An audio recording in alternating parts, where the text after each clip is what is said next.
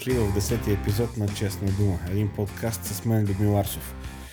Десети епизод си е направил кръгъл юбилей, така че поздравления за всички, които издържахте а, до тук. Благодаря ви за това, че отделяте от времето си, за да чуете какво бушува в моята глава и благодаря ви за това, че го споделяте със своите приятели и контакти.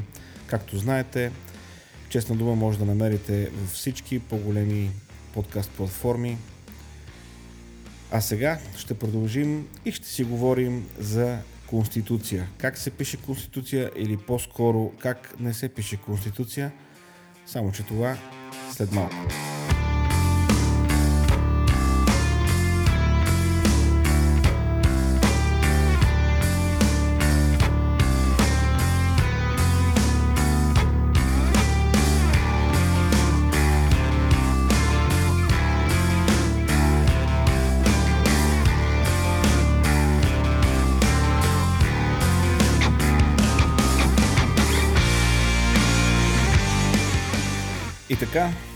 Управляващите са решили да пишат Конституция. Както казваше адвокат Тодор Батков, ей богу, не мога да го разбера това. Как така пишеш Конституция, когато над 60% от населението в България подкрепя протестите? Тоест, ти нямаш кредит на доверие да пишеш Конституция. Ти нямаш нужната подкрепа, за да пишеш Конституция. Как се случва това?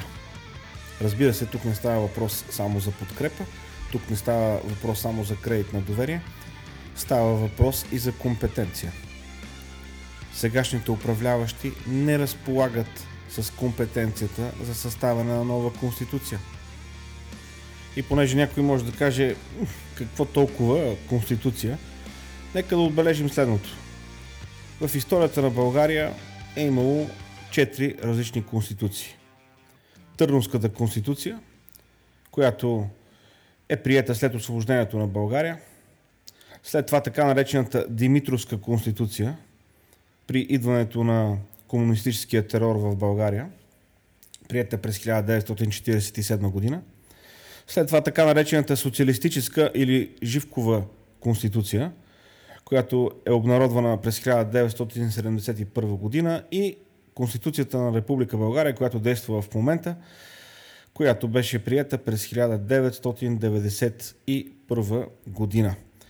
Това обаче, което можем да кажем за всички тези изборени до сега конституции, които някога са били основен закон в България, е, че те всички са били изготвени от хора с експертност в тази сфера. Дори за тези, които са били написани от комунистите при Георги Димитров. Дори тази конституция, която е била написана по живково време, е била изготвена от хора, които са били специалисти в сферата на правото.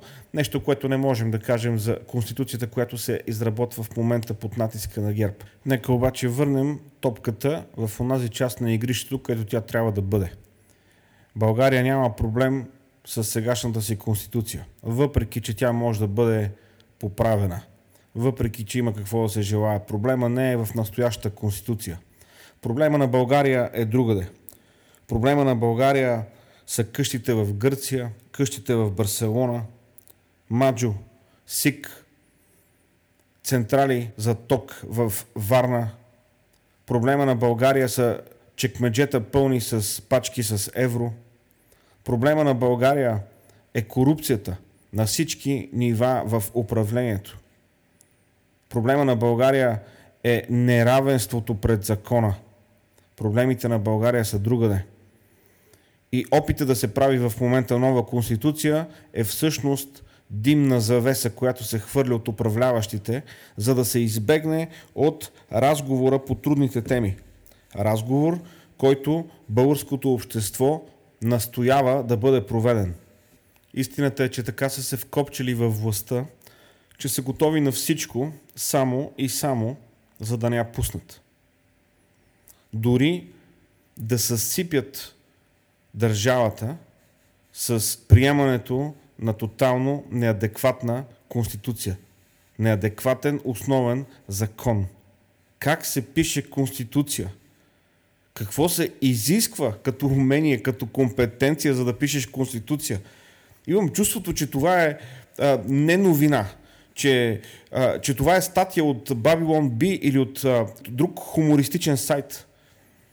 Как е възможно това управление да настоява да пише Конституция? Истината е, че това е гимнастика. Гимнастика на Борисов, за да остане на власт. И до сега се е показвал като умел играч и гимнастик. Това обаче е отчаян ход. До някъде това показва, че най-вероятно и неговата политическа съдба вече отдавна е решена. И след като слезе от власт, най-вероятно той ще бъде преследван от неговите креатури. Хора като Цацаров, хора като настоящия главен каскет прокурор Гешев и въобще всички онези, които по един или друг начин са били овластени в рамките на последните 10 години, през които Борисов беше премьер. И като споменахме прокурор Гешев, били ли сте някога на прокурорски конгрес? Сигурно не сте, но не се притеснявайте. Не само в България има такова нещо. Разбира се, случва се и в Казахстан.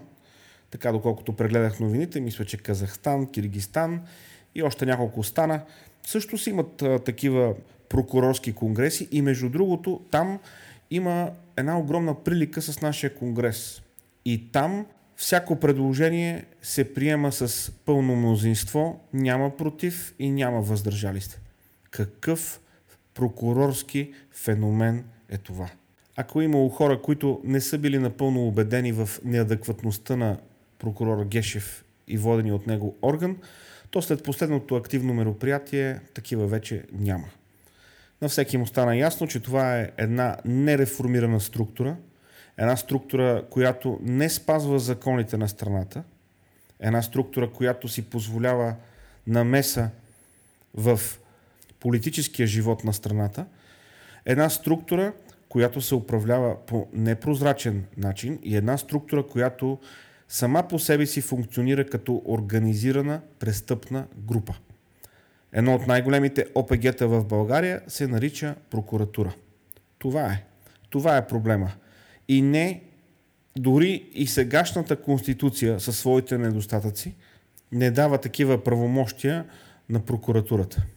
Проблемът не е в конституцията. Проблемът е в културата на беззаконие, която се шири на всички нива на властта в България. Проблемът е в културата на беззаконие, която властва в институциите. Институциите са овладяни от една престъпна по своя характер върхушка. Това е проблема. Затова хората са на улицата. И не новата конституция няма да оправи този проблем. Още по-малко новата конституция, написана от напълно неграмотни хора. И докато в България тройкаджиите се упражняват да пишат конституция, Европа като че ли е позаспала, в Русия да пиеш чай става все по-опасно. В Америка хората се готвят с пълна сила за предстоящите избори. Само преди няколко дни завърши конференцията на Демократическата партия, където, разбира се, според очакванията, Джо Байден беше номиниран за кандидат президент на Демократическата партия, а кандидат за вице-президент е Камала Харис. Конференцията, която беше в по-голямата си част виртуална, т.е. хората не присъстваха на място, а бяха или записали своите послания предварително, или а, ги споделяха в а, жива конферентна връзка, беше всичко друго, но не и успешна. Всъщност, една от думите, които най-често се срещат, когато описват изминалата конференция на тази партия, е думата кринч. Тоест нещо, което е неуместно, нещо, което е неловко, нещо, което е в една малка степен отвратително. Ако сте гледали части от тази конференция, със сигурност ще се съгласите с тази квалификация. Това, което бе а, очевидно е липсата на връзка с реалността. В цялата конференция нито веднъж не бе адресиран проблема с бунтовете, които траят вече повече от 80 дни. Бунтове, които започнаха след нелепата насилствена смърт на Джордж Флойд, който бе буквално убит от полицаите, които го арестуваха. Полицаи, които са уволнени, арестувани и чакат процес. Но протестите, които започнаха след това, преляха в бунтове, в които вече има 30 загинали човека. Разбира се, това не е малък проблем, но заедно с това къщите на стотици хора, обикновени хорица, къщите им са изгорени от тези бунтове. Бизнеси, само този ден гледах автокъща, която е изгорена с всичките нови коли вътре, стотици нови коли за палене, всяка една от тях е изгорена в резултат на тези бунтове. Е какъв е смисълът на всичко това и какво се показва чрез тези бунтове? Не, това не е протест заради несправедливостта, проявена към Джордж Флойд. Това не е протест срещу системния расизъм, както твърдят хората, които участват в тези бунтове. Това е просто анархия. Това е беззаконие и според мен американското общество няма дълго време да търпи този вид поведение. Най-лесният начин да се покаже това несъгласие е, разбира се, на предстоящите избори. И какво да кажа, освен, че в едно от последните проучвания, проведени от телевизията CBS и YouGov Америка, между независимите гласоподаватели в Америка, Тръмп води на Джо Байден с 10 пункта. 47 на 37 в полза на Тръмп. Това е между независимите. Разбира се, всичко това на фона на страшно много хора, които са умерени либерали или които в предишни години са гласували за Барак Обама, които сега твърдят, че ще гласуват за Тръмп. Причината не е характера на Тръмп. Разбира се, никой не харесва характера на Тръмп. Това обаче, което хората харесват още по-малко от характера на Тръмп, е въоръжени мутри да обикалят улиците, да палят бизнесите, да тероризират хората в техните домове и да правят живота на всяко едно ниво по-непоносим. И разбира се, когато говорим за тези бунтове, нека да отбележим, че те се случват в време, в което много американски щати са наложили ограничения заради коронавируса. Хората не могат да отворят своите бизнеси, хората не могат да работят за да изхранват семействата си. Нека ви кажа, хората не могат да ходят на църква и да се събират. И в същото време хиляди хора, които се събират по улиците, могат да бъдат заедно, без никакви маски, без никакви предпазни мерки и това е окей. Okay. Е, ако има нещо, което да може да раздразни хората в Америка, то е точно това. И резултатите от това са видими дори в последните няколко дни. От първата вечер на конференцията на Демократическата партия до ден днешен, всеки ден Доналд Тръмп вдига своите проценти на одобрение от американското общество. Нещо, което до този момент е било невиждано като резултат от конференцията на другата партия. Обикновено Очакването е, когато една партия обяви своите кандидати за президент и вице-президент, това да доведе до така наречения бъмп или скок в процентите на одобрение. Е, при кандидатите на Демократическата партия Джо Байден и Камала Харис това не се случва. Напротив, провеждането на конференцията на Демократическата партия доведе до скок в резултатите на Доналд Тръмп. Ако и това не можем да разчетем, то тогава не знам какво всъщност се опитваме да разчетем в политическия живот в Америка. И ако думата, която характеризира конференцията на Демократическата партия беше кринч, то това съвсем не може да бъде казано за конференцията на Републиканската партия, която започна само преди два дни. Втори ден, това, което е видимо в тази конференция е доброто настроение на участниците, както на живо, така и тези, които участват виртуално, разнообразни говорители – различни възрастови групи, различни етнически групи, различни религиозни групи. Доналд Тръмп по някакъв начин успя да генерира вълнение, ексайтмент около себе си и това е видимо не само в конференцията, а и в онлайн присъствието на неговите поддръжници. Разбира се, до ноември има страшно много време и много неща могат да се объркат. Обаче, економиката на щатите се възстановява, все повече хора се връщат на работа, Дао Джонс върви нагоре, увереността в економиката върви нагоре. Въобще белези, които показват, че резултатите на Тръмп от тук нататък ще стават все по-добри. Разбира се, както казах, до ноември има много време. Но нещата не изглеждат добре за Демократическата партия. Всъщност, не малко коментатори казват, че демократите не искат да спечелят и за това са поставили Джо Байден и Камала Харис. Ще видим дали това е така, но със сигурност нещата ще бъдат интересни.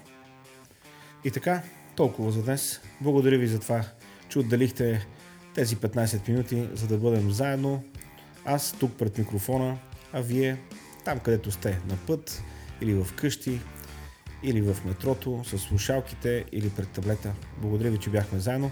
Не забравяйте да се абонирате за подкаста Честна дума в всички големи подкаст платформи, включително Spotify, Google Podcasts и Apple Podcasts. Така че ще се видим следващия път. Чао, чао!